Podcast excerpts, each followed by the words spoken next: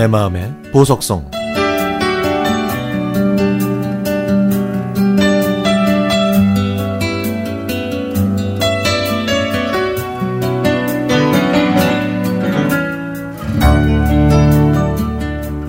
이제 곧 아빠가 되는 41살 남자입니다. 2년 전에 결혼한 저는 작은 회사의 생산과장으로 밤낮 없이 바쁘게 일하며 살았습니다.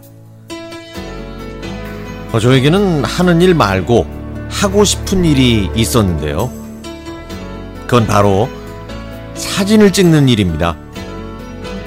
어, 제품 사진이나 광고 사진 같은 걸 찍어서 편집하고 또 그럴듯한 지면 광고나 홈페이지용으로 제작하는 일에 흥미를 가지고 지금은 취미처럼 하고 있죠. 생산과장일 때에는 새벽에 출근해서 밤늦도록 생산 관리와 인력 관리 등 이것저것 신경 쓰는 일이 아주 많았습니다. 그래서 아, 이렇게 나이 먹고 그냥 저냥 살아야 되는 건가 하는 그런 아쉬움을 안고 산 것이 사실이죠. 그러던 지난해 3월에 작은 교통사고와 또 여러 가지 이유로 직장을 그만두게 되고 일당직 아르바이트로 하던 일을 계속하게 됐습니다. 어, 주 수입인 생산 기술직 일을 완전히 그만둘 수는 없었기 때문에 적당한 선에서 회사와 협의하고 다니던 직장에서 아르바이트를 할 수 있었던 겁니다.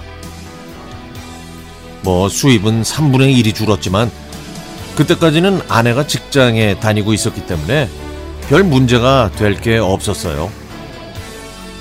그리고 작년 여름에 평소 알고 지내던 고등학교 선생님 한 분이 학생 둘에게 사진을 가르쳐 달라고 부탁하셨습니다. 두 학생이 사진 기능사 시험을 보는데 당장 사진을 배울 곳이 없어서 개인 레슨을 좀 해주면 어떨까 하고 부탁을 하셨죠. 저는 제가 가진 재능을 통해 아이들을 만나는 게 기쁘고 즐거웠습니다.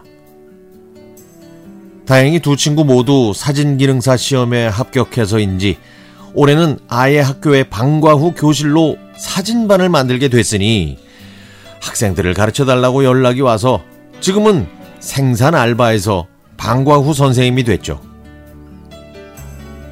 지난 20주 동안 매주 월요일과 수요일 오전에는 생산 알바를 하고 오후에는 방과 후 선생님으로 아이들에게 카메라와 사진을 가르쳤습니다. 가르쳤습니다. 정말 다시 없을 소중한 시간과 경험이었죠. 이제 두 달 후면 첫째 아이가 태어나게 되는데 이제부터는 꿈을 쫓던 삶에서 현실을 찾는 방식으로 변해야겠죠. 아내도 직장을 그만두고 지금은 외벌이에 퇴직금도 없는 일용직이라 현실은 어려운데 아, 제가 과연 새로운 꿈을 찾아 나설 수 있을까 모르겠습니다. 곧 태어날 아기를 위해 스튜디오 한켠에 옷장과 책상이 들어서니 여러 가지 복잡한 마음이 드네요. 아내는 제가 좋아하는 스튜디오가 점점 작아지는 게 미안하다면서 펑펑 울었습니다. 또 회사에서는 언제 복귀할 거냐며 보채는데요.